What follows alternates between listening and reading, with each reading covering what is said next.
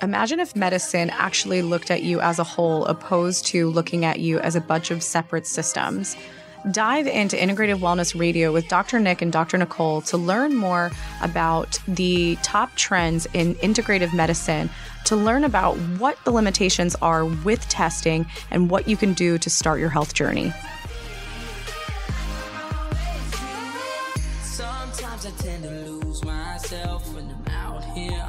Hi, everyone. Welcome. I'm very excited to be talking about this topic just because just alone today, I had a variety of different patients coming through my doors with all different types of food intolerances and really just struggling day to day with what they are consuming. And let alone also on top of that, struggling with the change of seasons. Um, I know that there are a lot of people that are struggling with uh, different types of seasonal allergies. Uh, some people call them seasonal allergies, but deal with them all year long. And some people have it worse in the fall. Some people have it worse in the spring. But overall, it's really trying to understand, you know, what is going on in the body that is causing us to be triggered by these different types of environmental changes. Uh, and also, what is the major reason why so many people, including children, are struggling with what they can and cannot eat? And it really comes back to, you know, what is going on with the food industry? What is going on in our bodies? And why are we so immune reactive? So we really want to uncover some of the basic things about the limitations with testing because I know there are many of you that potentially have had food allergy testing and you feel confused about it, you feel overwhelmed about it, or you feel like it's not accurate. So it's understanding some of the limitations there, some of the better tests that are out there. And in addition to what can we start doing about changing this dynamic and helping our bodies to be less or more tolerant and less sensitive. And really, what can we be doing to help our children from being so overly sensitive to a lot of the foods that are out there? We are really helping you to understand more about allergies and really breaking through some of the false beliefs that you think that you just have to live with them. Uh, I know many people just think that this is what it is for me and I just have to know how to navigate around it. Allergies is something that we've been faced with as integrative practitioners because there are so many people that are struggling with really overworked and taxed out immune systems. So it's really helping to understand, you know, what is going on? Why? Why is that happening? What is potentially things that we are being exposed to just in our food industry that are causing us to be so hyper reactive? And really from day one, uh, myself and the other practitioners that I work with, we've always questioned. Uh, we've always kind of pressed the envelope and asked better questions instead of just saying, well, everybody has allergies and we just need to help people navigate around them. It was always about figuring out why. And also understanding that there is a variety of different systems that can actually really contribute to these sensitivities and allergies in addition. It's not just, oh, you just have allergies, call it a day. There is always going to be other systems that are involved in the immune system being super reactive. So as we kind of understand a little bit more about allergies, uh, like I said before, I don't just work with allergies. I work with a variety of different types of people, but it's inevitable that I work with allergies to some capacity with all of my patients. And it's primarily because if you are someone who has a history of Lyme disease, maybe you're someone who has autoimmune conditions, maybe you even have hormonal imbalances, maybe you have irritable bowel syndrome, all of those systems and all of those conditions are really a representation that there is dysfunction in the body or there are imbalances in the body. And the more imbalances that we have, the more immune reactive we are. And this can definitely be part of the cascade effect that happens when it comes to the development of sensitivities and allergies. And trust me, I know that a lot of you can relate to those things because I hear it over and over in my practice. Most of us have just gotten used to our symptoms or we've normalized those symptoms and we think it's normal that everybody's tired. We think it's normal that, you know, you can't get through a full night's sleep without getting up to go to the bathroom. Uh, it's normal that your memory is not good. If anything, you probably joke about it with your friends. So we've definitely normalized allergies. We've normalized sensitivities.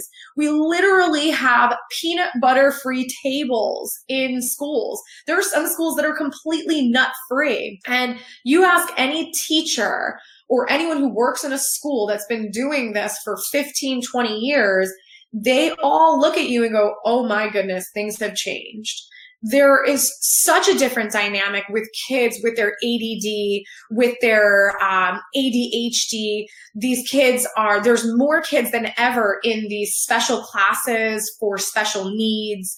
Um, there are now EpiPens on every corner of the hallways, and there are, you know, special classrooms and special cafeterias that are avoiding certain types of foods this is definitely something that we need to ask better questions about.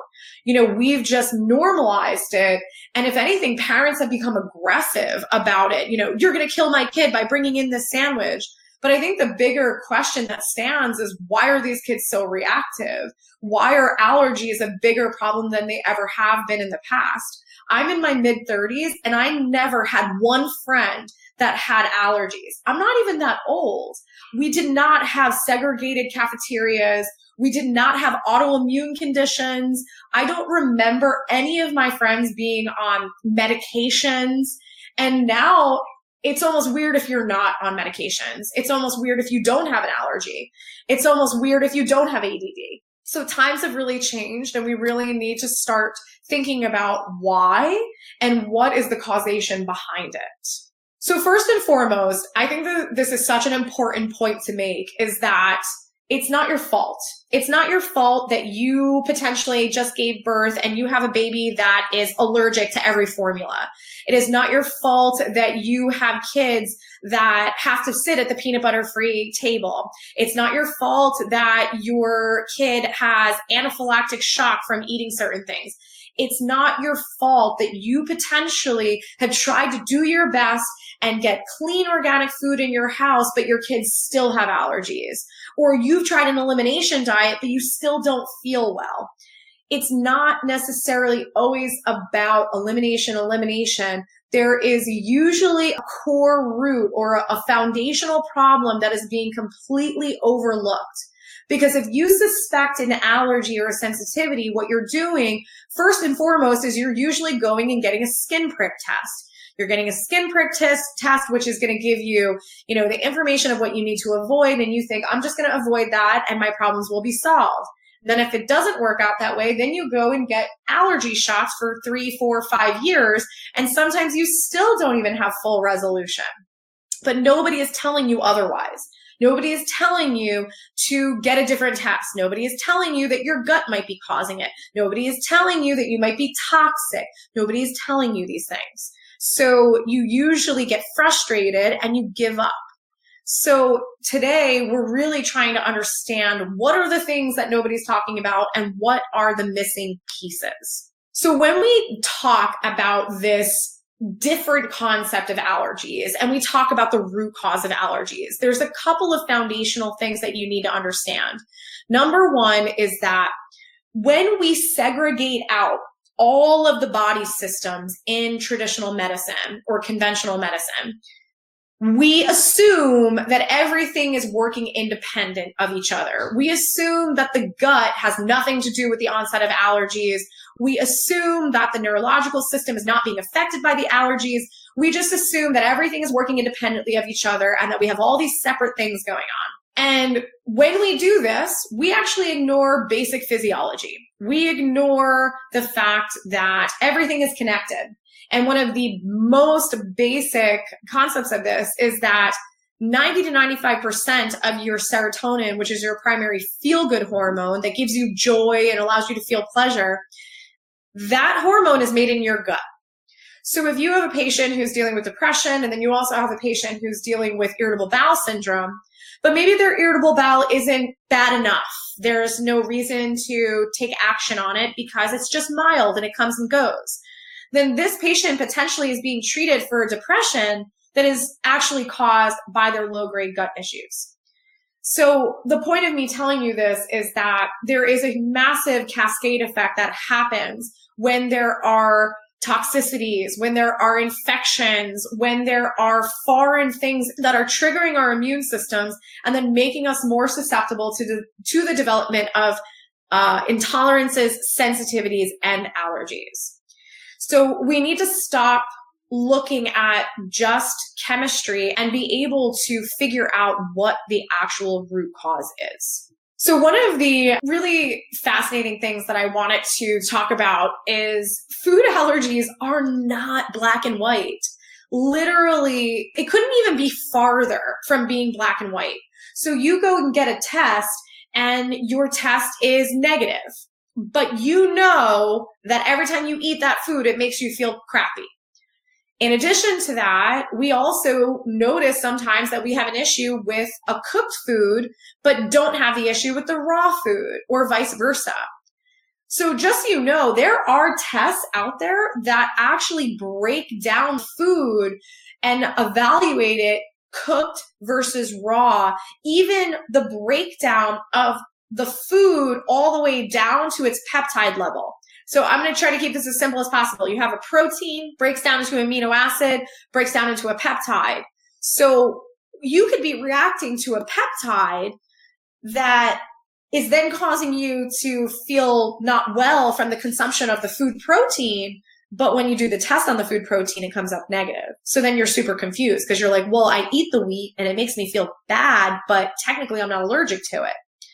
So again, this could not be further from being black and white. There is a lot of gray when it comes to food allergies and food allergy testing. So like I said, is you might be having an allergy to the peptide. So which is like the breakdown of the food protein. So if that's the case, you might actually be having an issue with a variety of different foods that share that peptide. So this gets really confusing because people get so overwhelmed and frustrated and they're like, I'm allergic to everything. I can't even drink water anymore. I feel like my body is reacting to everything. And really what it comes down to is that you might actually be reacting to the peptide and not necessarily the food protein. Allergies can start in the womb. So I will give you an example here. I've worked with many young patients, uh, literally in their infancy, and it's primarily because we worked with the parents, and then they're they have they give birth to the child, and the child is having massive intolerances to different types of formulas. They might even be having intolerances to the breast milk. And then what happens is it turns out that they are dealing with an issue to dairy or they're dealing with an issue to mold. So what happens is, is that if mom had some type of intolerance that maybe she was not aware of the symptoms and then she kept consuming that food through her pregnancy. This is very common with dairy, by the way. That then the child is going to be intolerant to dairy. And then maybe you're going to do formula and your child is spitting up or having colic. And it's because they have an intolerance to the dairy. Another really common one is that when kids are very young, maybe they're, you know, below the age of one years old and they're getting ear infections and they're getting ear infections. And what's happening is that their uh, parents are obviously going to give them an antibiotic. And then it turns out that they have an allergic reaction to either penicillin or amoxicillin. So if mom had toxic mold in her body, then that is actually what makes these children reactive to these antibiotics. So most antibiotics, including penicillin and amoxicillin and ampicillin, they are actually derived from penicillium mold. That actually will then cause a reactivity to the antibiotic. So I think that this is such an important point because you cannot have an allergy to something that you have not had exposure to.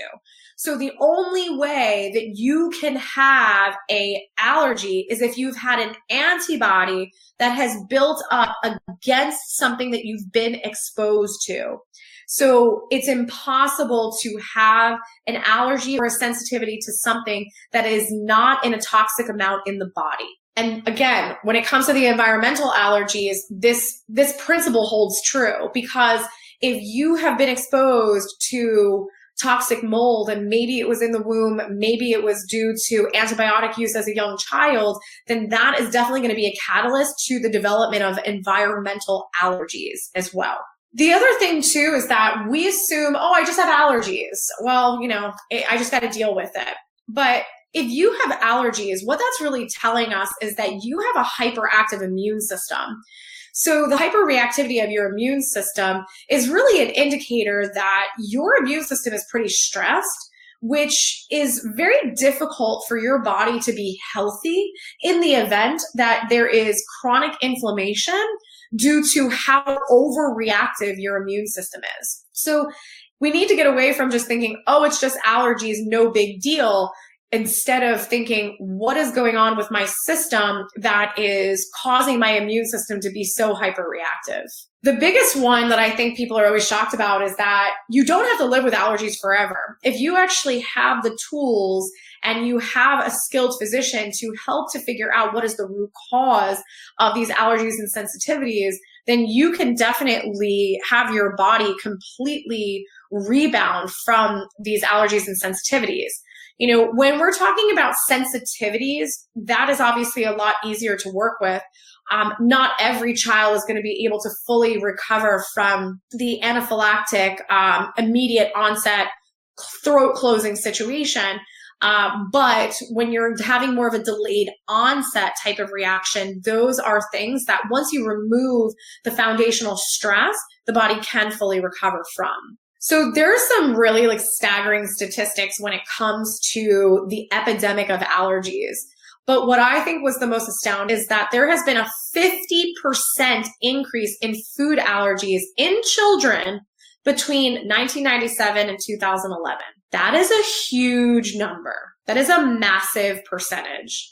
So we're literally talking about a huge jump in a very short amount of time. So when it comes to these food allergies, we have to start asking why. Why has this become such a significant issue? And when it just comes to the anaphylactic, that's the immediate onset throat closing, can't breathe situation.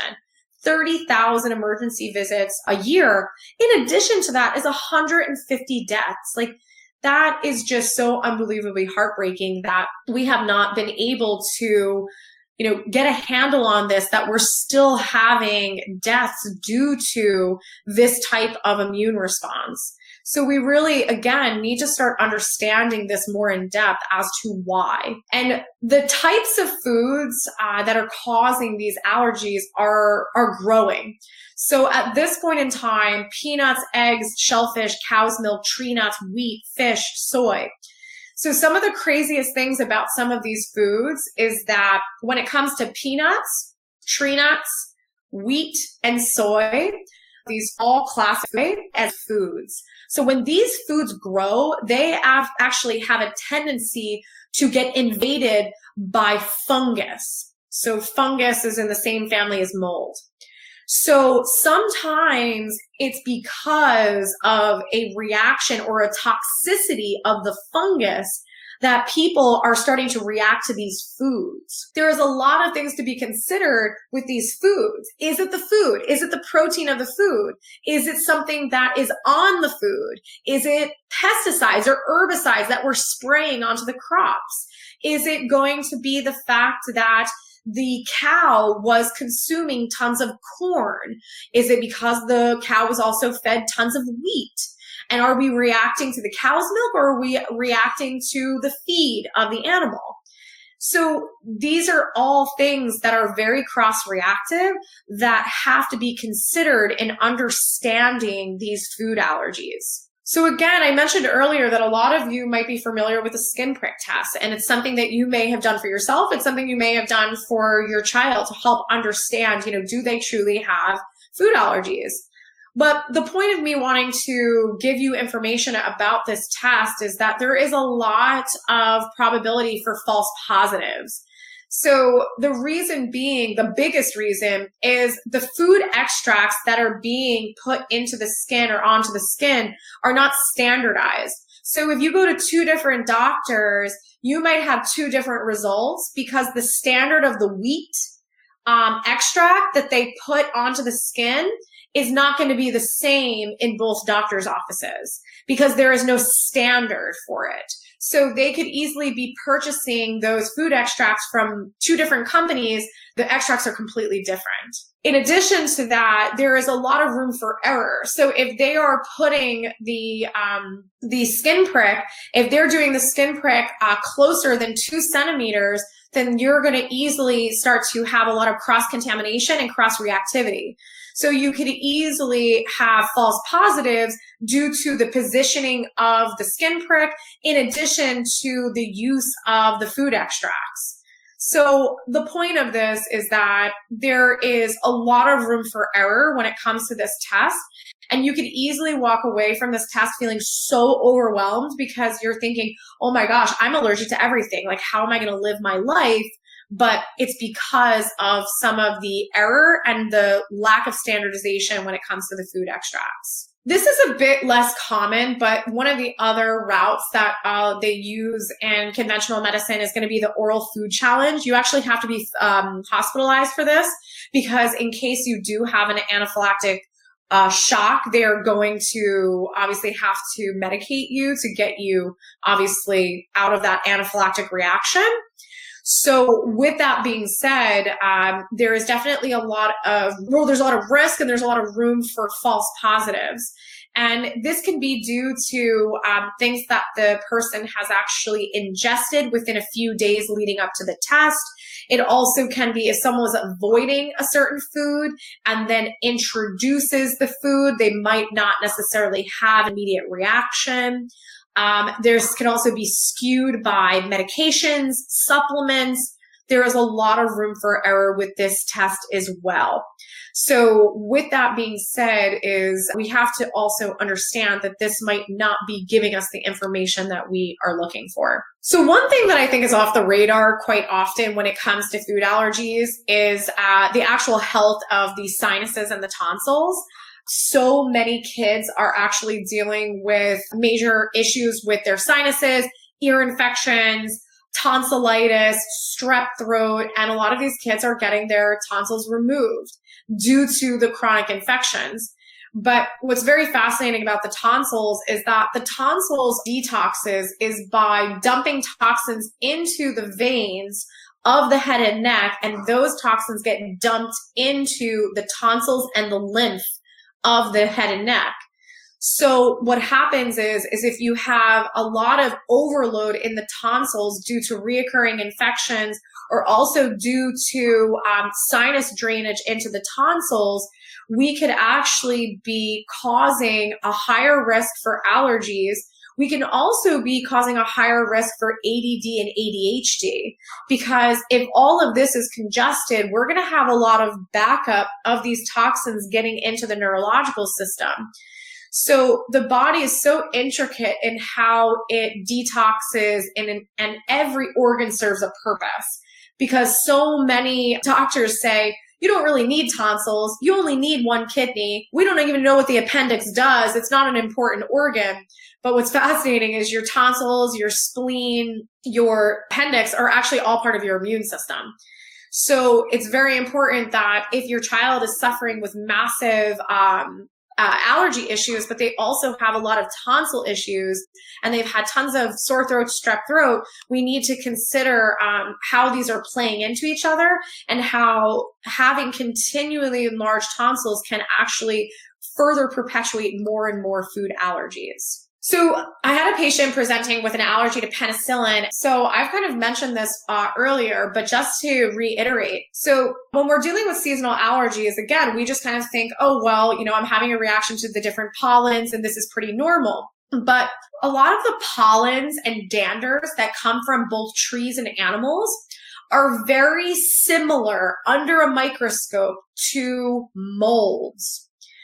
So when you are a child and you are dealing with uh, common cold, ear infection, sore throat, sinus issues, upper respiratory, urinary tract infections, whatever it is for you, and you get prescribed different types of antibiotics. And most of those antibiotics are derived from mold. So penicillin, amoxicillin, and ampicillin are actually made from a mold called penicillium. So with that being said, is that if you have had high amounts of antibiotics as a kid, or you grew up in a water damaged house building, there was water in the basement, a leak, etc., then you potentially can be exposed to toxic levels of mold. So as you are exposed to toxic levels of mold, your immune system builds antibodies. From there, you now have an allergy to penicillin because it's all in the same family. So again, because those molds actually are very cross reactive to different types of pollens and danders, now you start to have seasonal allergies and maybe they potentially get worse every year.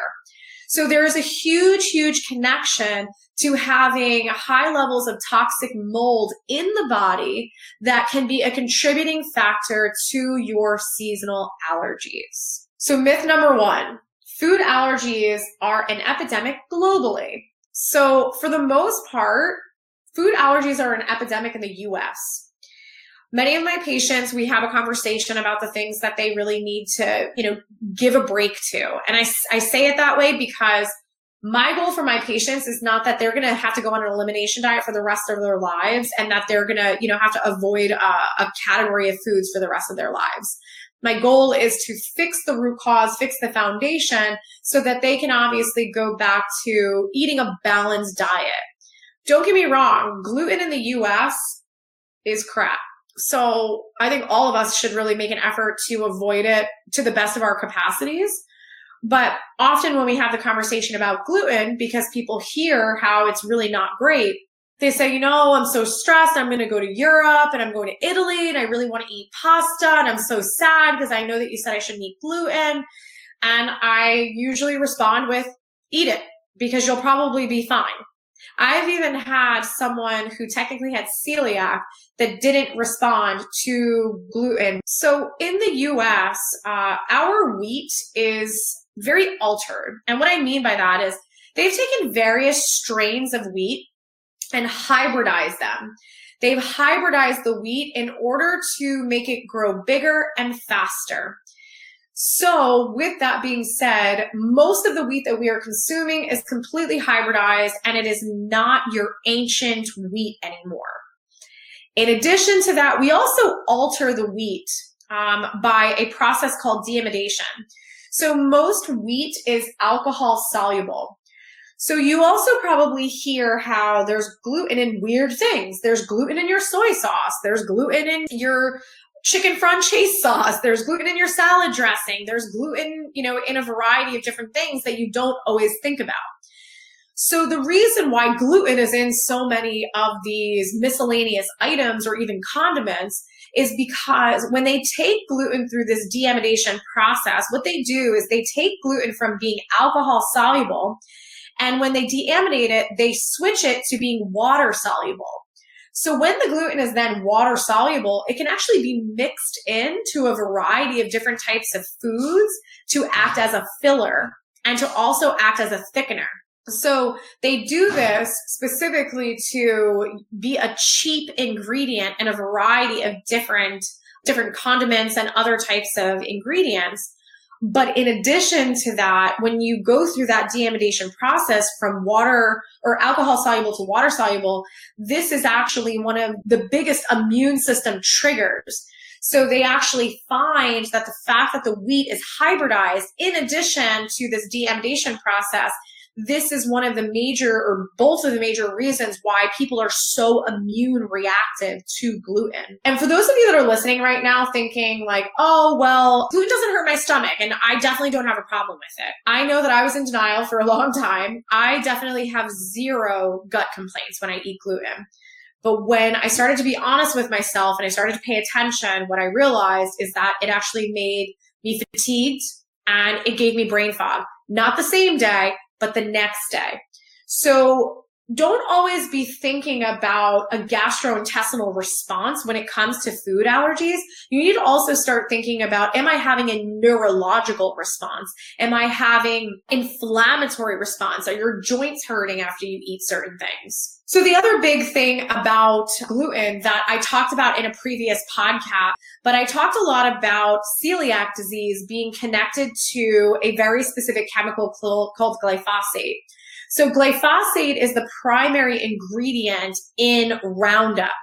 Yes, Roundup, the things that you kill your weeds with.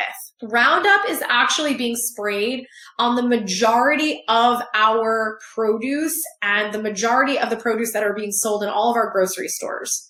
So unfortunately, there is not one of you that are listening that do not have some level of glyphosate poisoning or toxicity. It is inevitable that we are all being exposed. And the glyphosate is now been linked in the research. Again, not my opinion. This is proven research that glyphosate is destroying the microvilli of your gut and one of the leading causes of celiac disease. So we really have to ask ourselves, are we allergic to wheat? Or are we sensitive to wheat? Or are we allergic or sensitive to glyphosate? So this is extremely important to take into consideration because when you go to Europe and you're tolerating the wheat just fine, chances are you're not really reacting to the protein or the, even the peptide.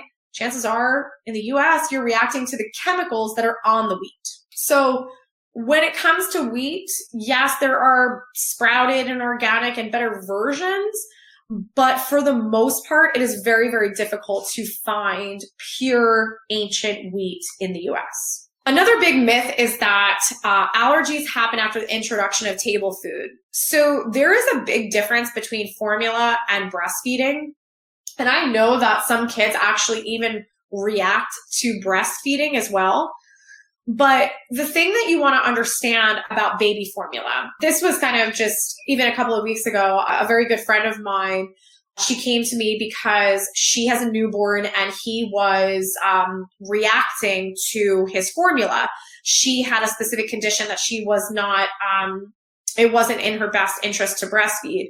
So um, she opted to bottle feed and he was having uh, reflux. So then they recommended a specific type of formula that was supposed to be more gentle.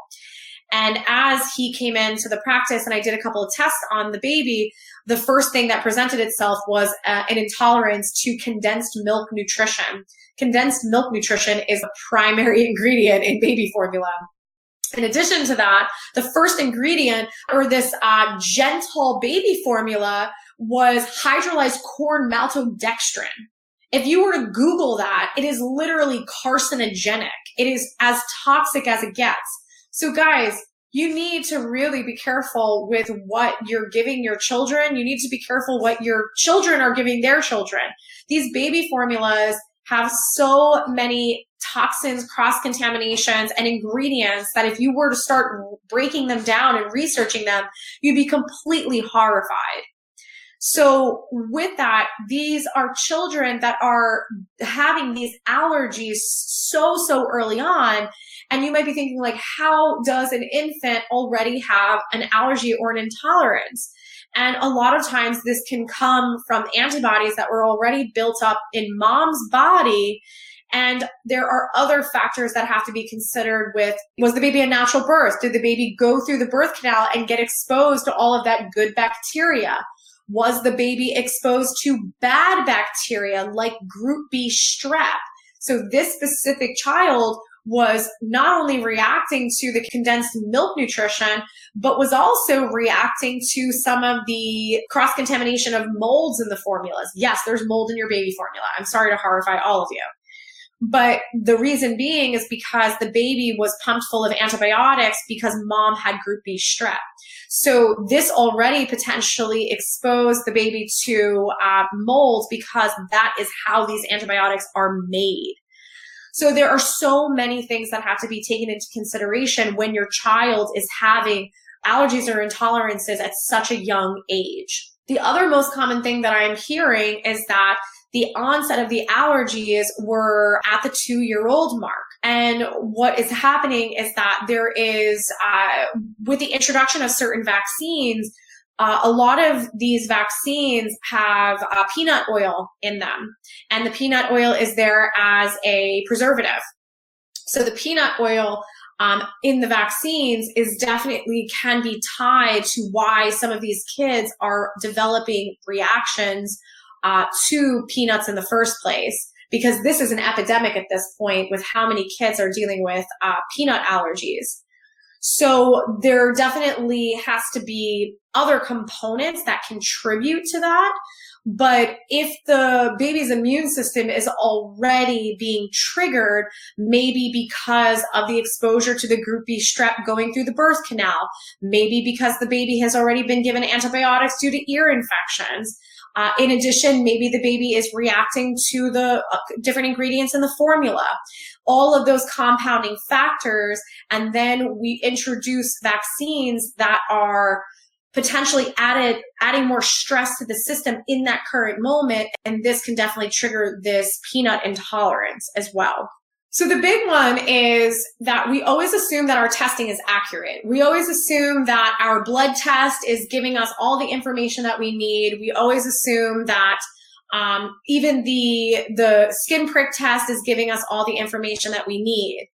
But what I've realized over time, and this is not just about food allergy testing, this is also about all different types of testing, is that there is so much room for human error. There is a process that has to be, that these tests have to be taken through. So if you go get a blood test, depending on how long the blood sat there, if the blood was spun properly, if it was stored at the right temperature, if it was transported at the right temperature, if they added the proper reagents to it, if uh, they skipped a step because they forgot a step as they were processing it. So you could easily have results that say, no, you don't have an allergy, but in reality you do because there is room for error depending on how these samples are being handled. In addition to that is we need to stop looking at the food protein. We need to start breaking the food down into its peptide level so that we understand the bigger picture. So the primary lab that I gravitate towards because I think that they are pioneering in food allergy testing is Vibrant uh, America. Vibrant America, number one, has automated their process. They've taken humans and lab technicians out of it. So your samples are actually all processed through automation, through artificial intelligence. In addition to that, they have also taken um, your sample and they break everything down and test it down to the peptide level. So they are literally breaking it down to be extremely specific and also to understand are you uh, reacting to a variety of different foods because of an issue with the peptide? So this is really one of the tasks that is giving you the most accurate information to truly know where you fall when it comes to food allergies uh, and even environmental allergies as well. The other big thing that I think people need to be clear on is that there are all different types of allergies. There are all different types of sensitivities. So when I say allergy, um, I know that there this term is kind of bastardized, but an allergy is the immediate onset throat closing situation. A sensitivity falls more in the IgG or IgA antibodies. So when you get a test back that's revealing IgG, what that's actually telling you is that you have a delayed onset sensitivity. So you might be eating the gluten and two days later feel tired or foggy or, you know, your stomach is upset. But you're not going to feel it that same day. You're not going to feel it immediately at all. IgA is even more confusing because this is showing that there is a response in your mucous membranes. So you hear it all the time. People say, Oh, I eat dairy and I get phlegmy or I get congested. So that's more of an IgA response because you're having an inflammatory response in the um, mucous membranes, or you're even having that response in the mucosa of your gut. So you might be having inflammation in your gut that's making you get bloated. But again, it's happening days later. So you just are ripping your hair out being like, what did I eat today? I don't even know. I ate chicken for the past two days. Like, why would I react to the chicken today? And it's not the chicken that you ate, it's what you ate three days ago. So you have to be able to know how these tests need to be interpreted because most of the time, if you're requesting getting food allergy testing through your primary care physician, they're going to run a really basic IgE panel. And again, the IgE is the immediate onset throat closing situation. Most people are dealing with the delayed onset reaction. Um, by the way, don't go to your doctor and ask them to run IgG because you will be charged. I made this mistake. So IgG is not covered by insurance quite often. So it's best for you to just use a separate lab and get the foods tested that you need to get tested. So like if you use Vibrant America, um, they, you know, it's going to cost you anywhere between two to four hundred dollars depending on how many foods you need to be run. But there's no surprises because it actually costs you ninety dollars per food to to test through like LabCorp request. So don't make that mistake. So another big thing is that when people they feel like their allergies are progressing over time, they literally just get to the point where I'm allergic to everything. I don't even know what to eat anymore. Drinking water is bothering me. But again, this can get really, really confusing because of cross reactivity, cross pollination, and even rotation of crops. So I'll give you an example. Um, I remember for the longest time not understanding why they would say gluten free oats. Oats naturally are gluten free. And I was like, oh, I wonder if it's a contamination in the manufacturing plant. And it's actually not that. It's actually the rotation of crops. So very often in the fields where they grow wheat, um, after the wheat is harvested, they actually then grow oats in the same field. So there is a lot of issues with cross contamination and cross pollination. So in addition to that, the cross reactivity conversation. So this is kind of what I was saying about the whole um, mold conversation. So some of the foods that grow and have a susceptibility to fungus is going to be grapes. So think of wine, wheat, corn, soy, rice. All of these foods in their growing process have a susceptibility to fungus. So you would hope that they are monitoring and not necessarily harvesting these crops that have been infected with the fungus, but you will be surprised that they do. So sometimes if they're infected with fungus, like mold, sometimes they won't harvest it and sell it to us at the grocery store, but they'll use it for feed for the animals. So either way, you could be a vegetarian, you could be a meat eater. Chances are you're still getting exposed to these different types of fungus through the foods that you're eating. So then you're eating these foods, you're getting exposed to the mold, the mold is getting in your body. Maybe now you get diagnosed with candida, maybe you're getting really bloated, maybe you have athlete's foot, maybe you have yeast infections as a female, maybe you're getting skin rashes. All of these are fungal issues. So now all of a sudden you start to have uh, seasonal allergies, and you're like, where the heck did this come from? And it's because now your immune system has started to react to the mold that's in your body from the foods, but now it's going to react to the pollens and the danders and the molds that are on trees and bushes. So you can tell that it becomes quite a significant cascade effect that happens. So again, this is not about manage the allergies, manage the allergies. It's about get rid of the stuff that's in your body that should not be there. Get the mold out of the body. Start to clean up the foods that you're consuming so you're not continually being exposed and get the pathways that help you detox working more optimally again. Because that's the thing is the more and more junk we're exposed to, the less resilient our bodies are. So the famous example that I use is that when you, you know, you're young and you go out and, you know, you have drinks with your friends and then, you know, you wake up the next day and you go to work and you do your thing and you feel fine. The older we get, you know, we're like, oh gosh, I had a glass of wine and now I'm hungover for three days. So that is an indicator that your body isn't as resilient as it used to be. And it's not because you're old. It's because the major filter filtration pathways like your liver are not filtering the way that they used to. And a lot of times those pathways become compromised because of the things you're being exposed to from an environmental standpoint. So this is going to be pesticides, herbicides, mold, toxins, infections, viruses. All of these things are contributing factors to further compromising how well our bodies get rid of the bad stuff. So sometimes you just go in, you clean up those systems and you decrease the reactivity of the immune system and you find that you can actually balance out a lot of the allergies that you have. So this is kind of like a prime example of a patient. So this patient was getting to the point that they were literally bloated with water. And this person had a history of irritable bowel syndrome. They also had elevated eosinophils in the blood. Um, they were non-celiac, but definitely had gluten intolerance.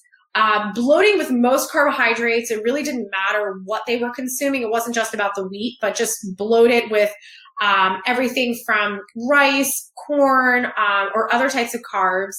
And then they were having a lot of issues with like how well their uh, blood sugar was uh, being regulated. So really just to kind of like understand how this all plays in with each other. So number one is that elevated eosinophils. Uh, this is something that comes up in people's blood work and it's usually not communicated with them. Like, what does this actually mean? So for the longest time when I was in school, they taught us that if your eosinophils are high, then that is an indicator of allergies. But really what it is, is that there is uh, parasite infections that come from contaminated water, can come from your pets licking in you, in your face, comes from sushi. This starts to elevate the eosinophils, which then triggers an allergy response. So this specific person, they were dealing with irritable bowel, but it was primarily because they had parasite infections from their longstanding sushi consumption. In addition to that, they had glyphosate toxicity from the consumption of non-organic foods, which then led them to have this issue with wheat in the first place. And again, it wasn't really a true allergy to wheat. It was more so they were in, they weren't tolerating the wheat because of the chemicals that were in the gut at this point. So between the parasitic infection, the glyphosate toxicity of the gut, this was starting to really throw off the blood sugar because your intestines work hand in hand with your pancreas, which regulates your blood sugar. And then it also, because the, the chemical toxicity was such a big part of the puzzle for this person, that now they started to just get irritated by most of the things they were consuming because it wasn't about the food or the water. It was about the chemical reaction. So that's the thing. You hear it all the time. Oh, I only react to fruits that have skin. So if I eat the skin of the apple, I don't feel well. But if I take the skin off of the apple, I'm okay. You're not reacting to the skin. You're reacting to the chemicals on the skin. Like you would be horrified if I even got halfway into what they do to the food. Like they put wax on the apples to make them look shiny so that you're more inclined to buy them. There is 262 different types of pesticides, herbicides, and fungicides that are used on our produce. And these are things that create toxicity in our bodies, which make us more immune reactive and then cause us to react to so many different types of foods. Because again, it's not about the food, it's about the chemicals on the foods. So I mentioned this prior is that we assume that allergies are just allergies and that allergies actually are not a reflection of our overall health. But with that, the primary thing is if your immune system is very reactive and it's reacting to environmental toxicity, it's, it's uh, reacting to different types of foods, this is going to create a massive inflammatory cascade which is then going to trigger uh, neurological inflammation. At its lower degrees, neurological inflammation is brain fog. It's also going to be memory loss. At its higher degrees, it could be pandas, which is children that are dealing with tics. They're falling. They're also potentially dealing with ADD, ADHD. And it can even develop into multiple sclerosis and Alzheimer's and dementia way later down the line. So the more allergies you have, the more inflammation that you have, which inflammation is going to destroy your joints. It's going to cause your brain to degenerate faster and it is going to just overall impact your health in a very negative way. And if you do have different types of infections on top of that, those infections can definitely be a trigger to the further exacerbation and development of these allergies. So the point of me saying this is that you need to connect the dots. We need to be able to look at the big picture to see is there something going on in your gut? Is there, do you have infections? Do you have toxicity? Do you have other things that are playing into the allergies that you are dealing with? Because chances are you are and treating the allergies is like a band-aid approach because it's not actually fixing the root cause. Most people think that they cannot get rid of their allergies because they, you know, we've all been led to believe that you just get them and there's not much you can do. The biggest thing you could do is get allergy shots and hope for the best. But when it comes to allergies, it really comes down to if you get if you figure out what is the root cause that triggered the immune system to create these allergies, you can definitely support the body in different ways to get it out. And really the most common things that I see, number one is going to be get rid of mold toxicity and pesticide residues, herbicide residues, fungal, fungicide residues.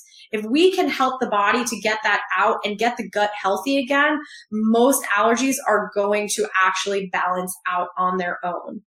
Um, one of the other things that we do as well is actually um, we help to neutralize these different allergies using our bioscan technology. So the bioscan actually sends signals into the body that are a homeopathic match to the food to help to neutralize the negative effect that the food is having on your body. So we actually will use this as a modality to help to neutralize the negative effects from the foods as we fix the foundation and we fix the root, which is balancing the gut and getting the toxins out. So when we kind of pair those two approaches together, we find that people really get better a lot faster, but they're really able to resolve it overall. So if you haven't figured this out yet, I'm here to tell you that it's impossible to kind of understand how to piece the puzzle together when it comes to these food allergies. But there are so many different components that have to be evaluated to really understand where they're coming from so that you can really stop the allergies um, and help to really get your body back to being less immune reactive. And obviously, one of the biggest things is, is preventing them from getting worse. Uh, I've worked with many clients that by the time they got to me, they already had, they were so limited on what they can do and what they could eat because their immune system was just so overreactive for so many years and their allergies kept developing um, and progressing over that time period. But I will tell you that your allergies are not bad genes. It is not bad luck. It is not inevitable. It is not just you're doomed. There's nothing you can do about it. There is always, always, always going to be a reason. And you just may have not had testing that helps you to reveal what that is. Because very rarely do things look like the textbook. Uh, very rarely do I have that textbook blood work that comes back that says, this person is allergic to this, this, and this. And the patient looks at me and it's like, yes, that is a hundred percent. I feel like that's a hundred percent me. Most of the time, you know, with the old test that I used to use, patients are like, well, this is saying that I do okay with corn, but I know when I eat it, I'm doubled over in pain. So, you know, what's going on there? So we have to really be able to look at the big picture and piece it all together and in addition to that, we also need to up level our approach to the healing process. Because what happens is, is that if we're thinking everything's textbook, we get really limited with the tools of how to help the person to get better. But if you dig deeper and you look beyond the textbook, we can actually leverage better tools. One of those is actually the bioscan um, technology that really helps to neutralize these different types of allergies. So I love this quote. Um, just because it's the way it's always been done doesn't mean it's right. I know that most of us have just been on this route of, okay, well, you know, I think I just need to do the allergy shots or I just need to stay on an antihistamine long term. That, you know, that's really just the norm and that's definitely going to be the best option. But when it comes to some of these other modalities that we talked about tonight, like the bioscan helping to neutralize allergies or getting rid of mold that could potentially be a trigger for your allergies, these are all new concepts. They're not new concepts in the world of functional integrative medicine, but they might be new concepts to people that have really been in the realm of conventional medicine. So just because it's not the most common that everyone is talking about doesn't mean that it doesn't work, doesn't mean that it is not highly effective. So I think we need to start branching out and getting away from the more, you know, well-known and well accepted because this is creating the epidemic of everyone being on pharmaceuticals. You know, we're dealing with kids that are being put on even antidepressants as young as three years old. And I know that sounds crazy, but that is the reality of it. We are relying on pharmacology as being the end all be all to getting us healthy. And this is also one of the reasons why there are so many allergies and there are so many autoimmune conditions. And, you know, talk to anyone. Anyone nowadays is literally no one's walking around saying, I feel great. I feel awesome. Like I have so much energy. Most people have some level of a complaint about their health. And I really feel like my passion is to, to change that and to get people to a place that they can enjoy their lives again. And they don't have to live in that mindset of fearing, am I going to get cancer? Am I going to get uh, Alzheimer's? Am I going to get, am I going to get multiple sclerosis? You know, these are conditions that are becoming more and more prominent and we are watching our family members deteriorate. And then we're living in fear of, are we next? So it's it's really just trying to be proactive before things get bad and don't take your allergies lightly. Really be able to, you know, find a solution and find the root cause to deal with it now so that it doesn't become a bigger problem later. So I want to thank you guys for being here with me. I think it's just so important to uh, provide this information and uh, get the information uh, beyond the four walls of IWG.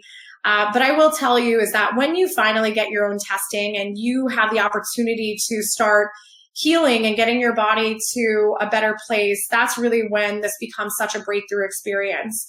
And I really hope that all of you can experience that at some point. Um, and if you're looking for any additional information, uh, definitely check out our website. We have so much information. We have so many amazing podcasts um, integrativewellnessgroup.com. And if you are a healthcare practitioner or some know a healthcare practitioner that is trying to get into the world of functional and integrative medicine, um, they can check out the Institute, uh, integratedwellness.com because that is where all of the information about our institute lives. All right, guys, I hope you have a good night and I will see you next week. We thank you for being a listener and subscriber to Integrative Wellness Radio. If you're looking to learn more about Integrative Wellness Group as well as Dr. Nick or Dr. Nicole, you can check out integrativewellnessgroup.com.